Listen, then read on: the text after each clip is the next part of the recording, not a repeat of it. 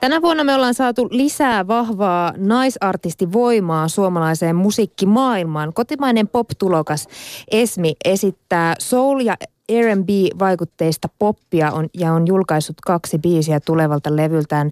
Ja nämä biisit ovat Muumilaakso ja Huomio ja Love. Tervetuloa Esmi eli Taru Ratilainen. No moikka.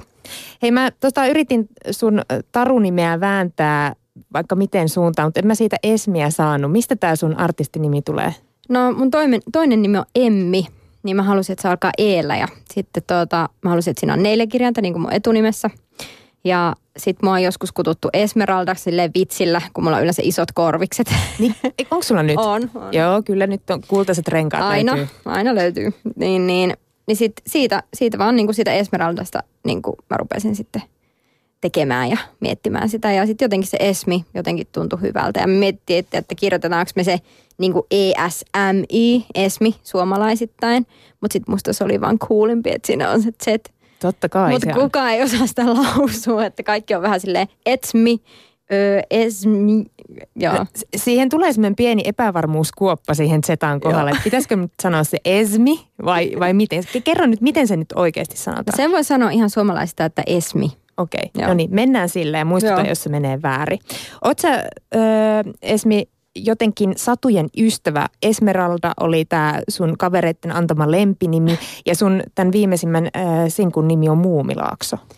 Oo, mä kyllä. Mä oon kattonut kaikki noi sadut Walt Disneyn ja kaikki tuota, lukenut tosi paljon satuja ja en mä nyt niin kuin, ehkä niistä ole mitenkään ammentanut elämääni, mutta, mutta kyllä mä tykkään, mä rakastan saduista, satuja ja taikaa ja niin kuin kaikkea semmoista yliluonnollista. Mikä on ollut sun lempisatu pienenä? Tai Ää, nytkin, miksei? Mm, no kyllä varmaan Leijona kuningas vie niin kuin voiton, että se oli ihan semmoinen, mitä mä katsoin ihan repeatillä. Itkikö säkin siinä kohdassa? Itkin Joo. aina. Aina kaikki mm. itkee. Ei, ei, ei puhuta siitä kohdasta, Ei. nyt tulee kyynel silmään. Niinpä. Tosiaan sun ö, uusin sinkku on nimeltään Muumilaakso, joka ilmestyi tuossa huhtikuussa. Biisissä ei muuteta sellaiseen muumilaaksoon, jota eh, jossa ei tarvitse niitä ovia luk, lukita, vaan jakomäkeen, jolla on ehkä sellainen maine, joka on nyt aika kaukana sellaisesta lintukodosta.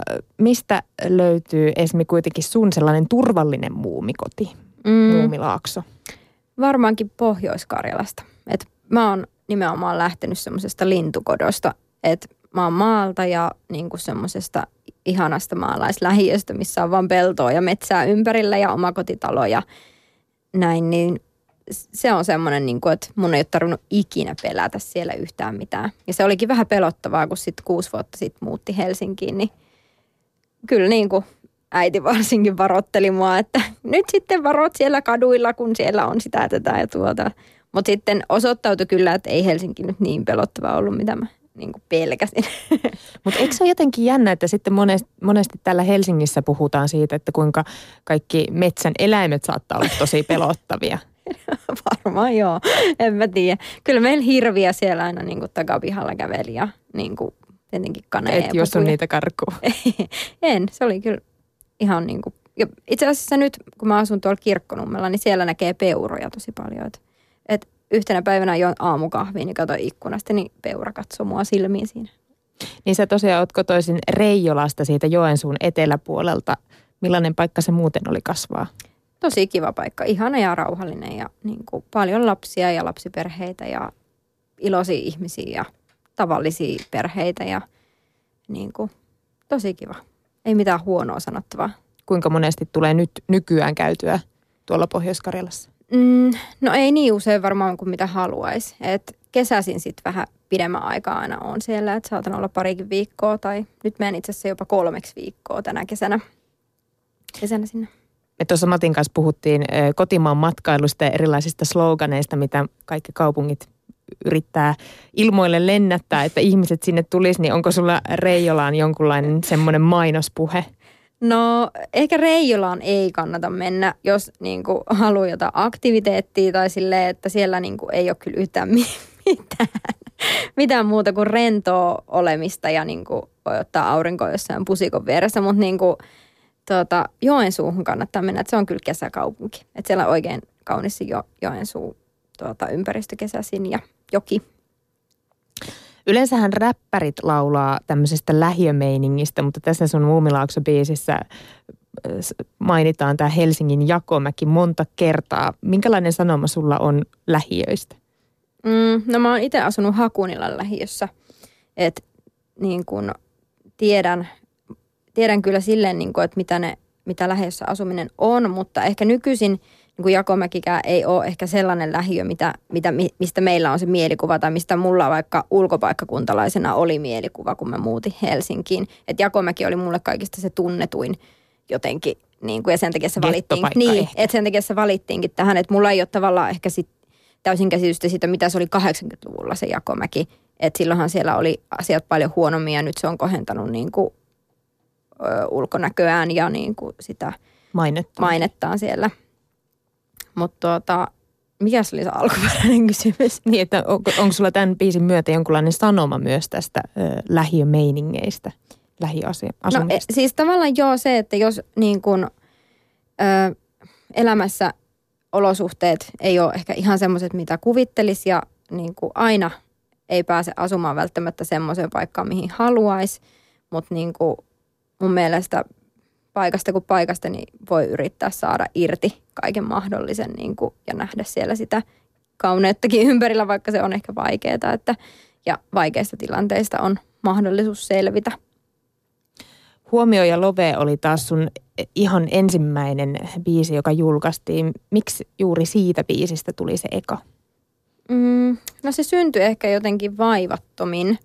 Että se, se vaan syntyi tyyliin kymmenessä minuutissa. Meillä oli biisi valmis ja, ja tuota, sitten se tuntui tosi omalta tai sille, että mä tykkään menevästä energisestä meiningistä ja siinä, oli, siinä kuului se soul ja niin kuin ehkä vähän funk ja kuitenkin pop, mutta niin kuin, se jotenkin tuntui vaan sille omalta ja vahvalta aloitukselta, koska mä oon semmoinen vahva tyyppi.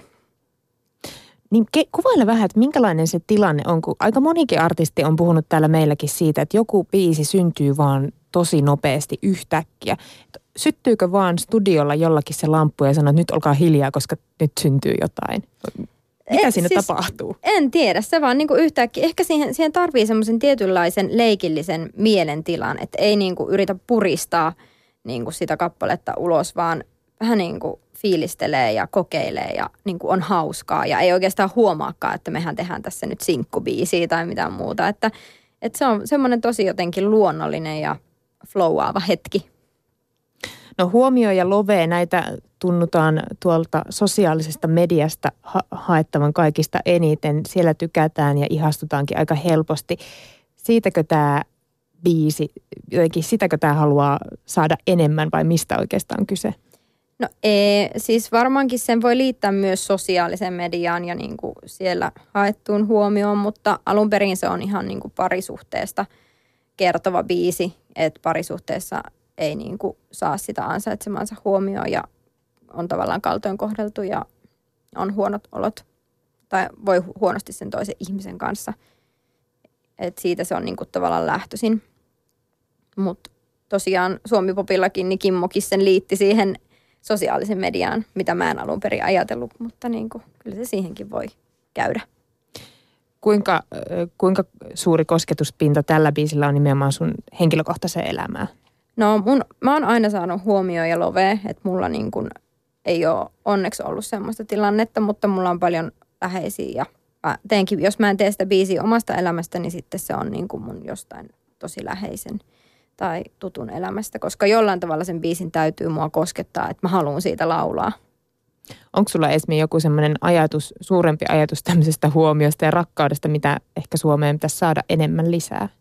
No kyllä mun mielestä niin kuin semmoinen, että hirveän paljon ollaan niiden tietokoneiden ja tablettien ja telkkarien äärellä ja pelien äärellä, että jotenkin semmoinen, ja sitten aina niin kuin taistellaan siitä ajasta ja rahasta. Että ei voi tehdä mitään kivaa eikä voi niin kuin antaa toiselle sitä huomioon tai auttaa toista, jos siitä ei saa rahaa. Tai hyötyä. Niin, tai hyötyä. Että aina ihmiset haluaa jotenkin nykyisin, no ei, ei voi yleistää, mutta jotenkin silleen ehkä se meininki on nykyisin vähän semmoista, että halutaan hyötyä aina. Että okei, no voin mä sulle tehdä tuon, mutta mitä mä hyödyn siitä.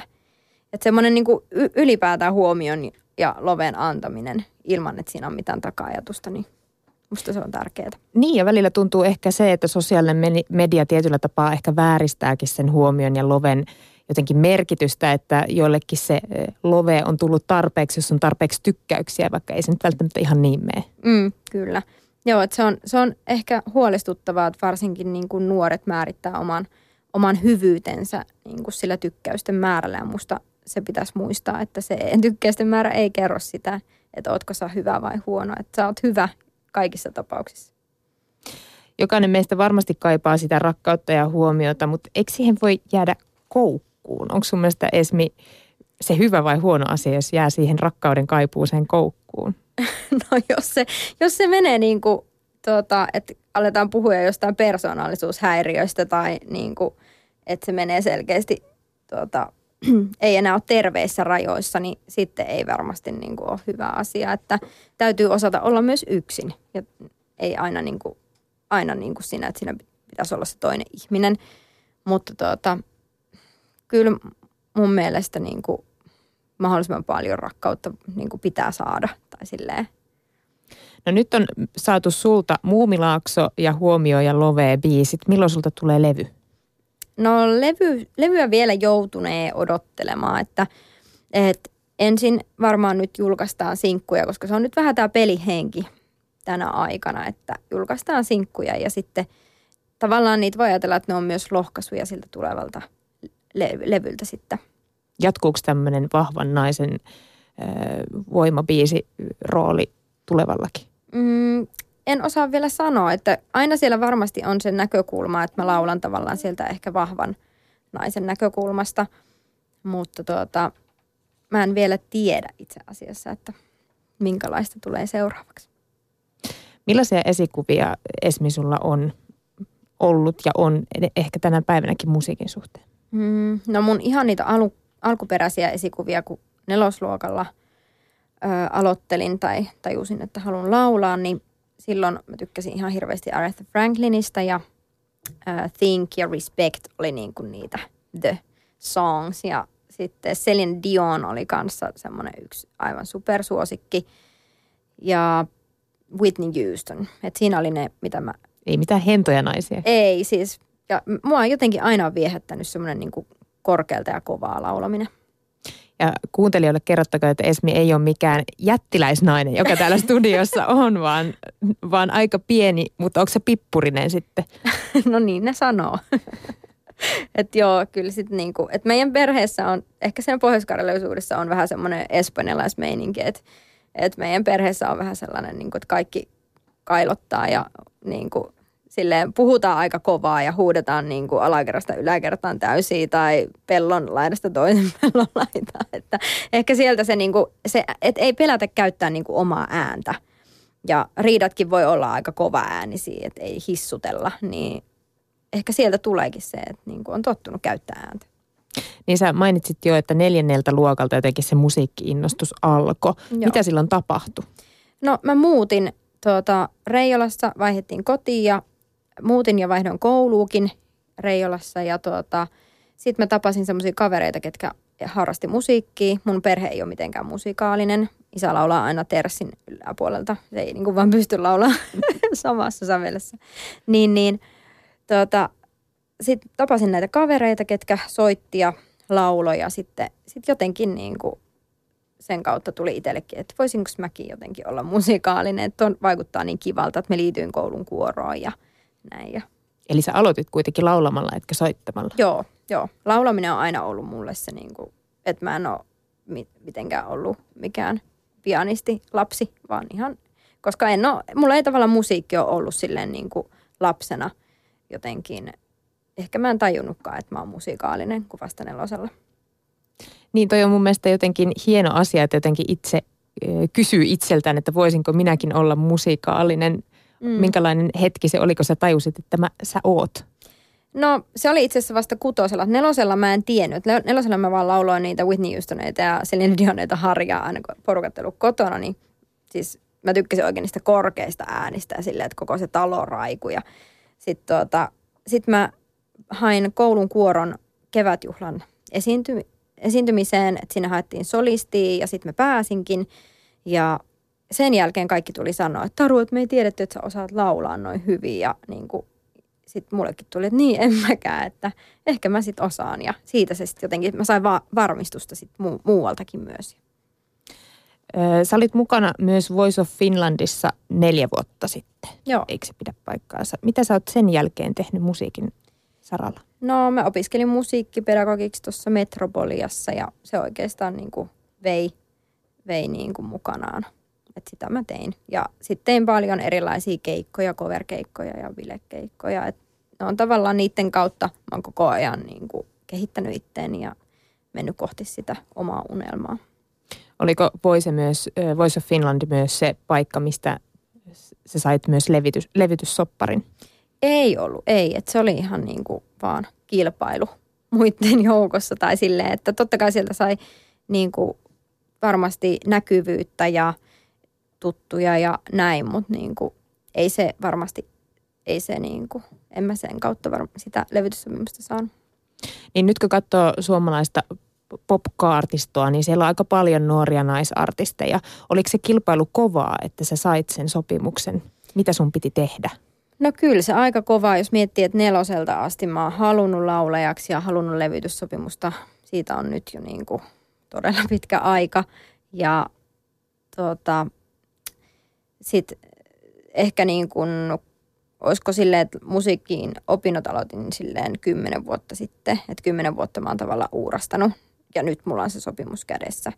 Niin en mä nyt sanoisi, että se on niin kuin ollut maailman helpoin tie. Et joillekin saattaa käydä niin, että tuottaja vaan jotenkin soittaa, että hei, niin kuin mennäänkö studioon ja laitetaanko biisi ja tässä sulle levytyssopimus. Mulla se ei mennyt ihan niin, että mä tein niin kuin vuoden sen mun tuottajan kanssa.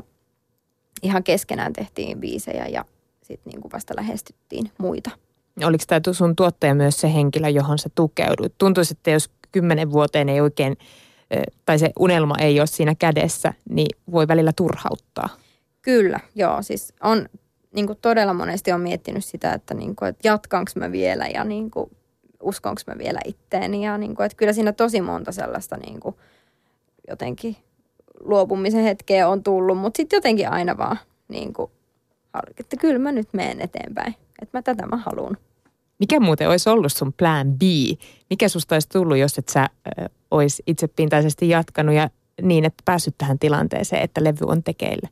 Mm, no varmaan, tuota, mä luulen, että psykologi. Koska mä istuin silloin, kun kymmenen vuotta sitten just menin konservatorioon. Mä tiedän, onko se kymmenen vuotta, en muista, mutta kuitenkin. Niin mä istuin psykologian pääsykokeessa myös. Ja mulla oli konservatorion pääsykokeet ja psykologian pääsykokeet. Ja sitten mä istuin siellä psykologian pääsykokeissa puoli tuntia ja että en mä halua tätä. Että mä menen sinne konservatorioon ja se niinku tavallaan, siinä oli semmoinen ehkä turning point, että sinne mä, siinä tilanteessa mä olisin voinut niinku mennä sinne psykologiaan opiskelemaan. Mutta sitten päätit puolessa niin. tunnissa. Öö, niin sä oot opiskellut myös laulamista ja opetat laulua. Minkälainen ope sä oot? Mm, no en tiedä, sitä varmaan pitäisi kysyä mun oppilailta. Mutta tuota, toivottavasti mä oon semmoinen avoin ja lämminhenkinen ja niin kuin rento. Ehdottomasti varmasti rento on yksi niin kuin mun ominaisuuksista. Ja toivottavasti innostava. Että mä saatan innostua puhumaan jostain asiasta ehkä vähän liiankin pitkään välillä. Mutta eikö se ole karjalainen ominaisuus? Niin, se on kyllä jo totta, että sitä ei vaan niin kuin voi lopettaa. Eli sä puhut paljon ja innostat sun oppilaita. Onko sä huomannut, että sulle tulee jotain samoja sloganeita? Muista vaan, että mun piano-opettaja aina sanoo, että opettele se ranneliike eri tavalla kuin minä. Älä tee niin kuin minä, mutta tee niin kuin minä sanon. Kyllä mä muistan, että mä oon saattanut sanoa sillä tavalla, että niin kuin. Mutta tuota, en tiedä. Voi olla, että ei mulla ehkä semmoisia mitään. Miten se rooli muuttuu nyt, kun sä oot myös esiintyjä, eli sä et ole opena, niin mill, mi, millaiseksi sä muutut? Puhuuko se silti paljon? Joo, puhun. Millainen on Esmi? Kyllä mä puhun silti paljon ja niin kuin on oma itteni, että mä, totta kai siinä artistissa näkyy niin kuin sun oma, oma niin kuin itses paljon. Ja, ja tuota, opettajan rooli on tietysti erilainen rooli, että silloin mä en puhu itsestäni, enkä niin kuin, että silloin mä keskityn siihen oppilaaseen ja niin kuin yritän sitä saada niin kuin nousemaan ja kasvamaan ja kehittymään. Mä tutkiskelin sun Facebookia ja huomasin, että sä oot esiintynyt Tyttöjen talon kevätjuhlassa ja sä oot ollut myös pu- mukana puhumassa nuorille ihmissuhteista tämmöisessä ehychatissa. Ootko sä Esmi hyvän tekijä? Mm, ja kyllä mä luulen, että mussa asuu semmoinen hyvän tekijä, että jotenkin se on ehkä lähtenyt kotoa, että mun äiti on sairaanhoitaja ja niin kuin, se on jotenkin semmoinen toisten ihmisten auttaminen ja niin kuin huolenpito, niin se on mulle kyllä tärkeää. Millaiset asiat sulla on tällä hetkellä jotenkin lähellä sydäntä? Mm, no jotenkin nyt mä oon viime aikoina pohdiskellut ihan hirveästi ihmisoikeuksia ja ihmisarvoa ja tuota, naisten ja lasten oikeuksia ja, ja tätä maahanmuuttojuttua kanssa. Että ne asiat ehkä. Oot, ootko päässyt tai joutunut väittelemään asiasta? Öö, no kyllä joo, että kyllä siitä niin kuin maahanmuutosta niin on aika paljon niin tuota, ristiriitaisia mielipiteitä. Tosi mustavalkoista ajattelua on ja niin kuin, jotenkin mä haluaisin, että ihmiset ajattelisi värikkäämmin siitäkin asiasta. Sun Facebookissa oli myös kuva siitä, kun sä teet jonkun ihan ihmeellisen urheiluliikkeen, jota mä en nyt ehkä osaa nimetä, mutta se oli sellainen, jossa oli sellaiset tangot noin 20 sentin päässä maasta ja siis niin kuin poikittain. Ja sä olit siinä, et seissy käsillä, mutta pidit käsillä itseäsi ylhäällä ja sitten jalat oli jotenkin vaakasuorassa. Mä en tiedä, ymmärsikö kukaan tästä, että mi- mistä oli kyse, mutta sä oot siis selkeästi urheilullinen tyyppi myös. Joo, siis kyllä mä, on, mä tykkään kyllä pitää kunnostani huolta ja niin kuin street workout on se laji, mitä sä yritit kuvailla. No niin, saatiin nimikin sille. ja se on semmoinen, ei ehkä niin, kuin, tuota, niin tunnettu vielä, mutta on jotain kymmenen vuotta, olisiko se ollut Suomessa. Ja tuota, Amerikassahan sieltähän se on lähtöisin ja siellä, sitä, siellä niitä street workout treenaajia on kyllä paljon ja ne on ihan superhyviä. Ja siinä on tavallaan se, että se näyttävyys on yksi osa sitä lajia. No missä sä treenaat? Mm. Kaduilla? Mm. no kaikkialla voi treenata. Että kotona voi treenata ja sitten tämmöisillä ulkokuntosaleilla, missä on tankoja. Ja mä oon vielä siinä siis tosi aloittelija, että, että, että pääsee semmoisiin oikeasti näyttäviin juttuihin, niin täytyy kyllä treenata monta vuotta. Mikä on nyt ollut viimeisin saavutus, minkä sä oot saavuttanut street workoutissa? No varmaan just se, mitä sä kuvailit. Että se oli semmoinen, minkä mä opin itse asiassa just niin kuin silloin, kun mä olin, mä olin kuvaileen, niin opin sen liikkeen just silloin ja se oli kyllä ihan sairaan siisti. Onko tämä nyt ainut laji, mitä sä oot harrastanut vai miten sä kulutat sun vapaa-aikaa? Öö, no vapaa-aika ei ihan hirveästi ole, mutta niin tota, toi on ehkä nyt ainut semmoinen ja sitten kuntosali joskus, mutta nyt niin kuin ihan vaan ulkoilu, ulkoilu koirien kanssa metsässä on semmoinen niin kuin toinen tosi ihana asia. Onko se muuten rentouttavaa vai vai ei. Varmaan riippuu koirasta. Mulla on nimittäin kaksi ja välillä se on hyvin eri, erilaiset fiilikset niiden kanssa. Joo, kyllä. Et metsässä niin usein tuota, ne juoksee kyllä vapaana, jos me ollaan siellä umpimetsässä. Että niin siellä sitten välillä, jos, jos ei ole tarkkana, niin saattaa yhtäkkiä sille, että no missä ne koirat muuten on. Että et mulla on kaksi semmoista pientä kääpiökoiraa, niin ne on kyllä hyviä pakkauksia. No miten sitten tuleva kesä? Levyn teko, teko on siis kesken. Jatkuuko se nyt koko kesän? Joo, kyllä se silleen niin kuin, että heinäkuussa mä ajattelin lomailla ja tosiaan lähteä tuonne Pohjois-Karjalaan ja tehdä vähän keikkoja, muutamia keikkoja ja mutta tuota, ainakin nyt kesäkuun jatkuu tiiviisti ja elokuussa sitten. Millaisia keikkoja muuten Esmi eh, lähtee tämän levyn myötä sitten sen jälkeen vetämään?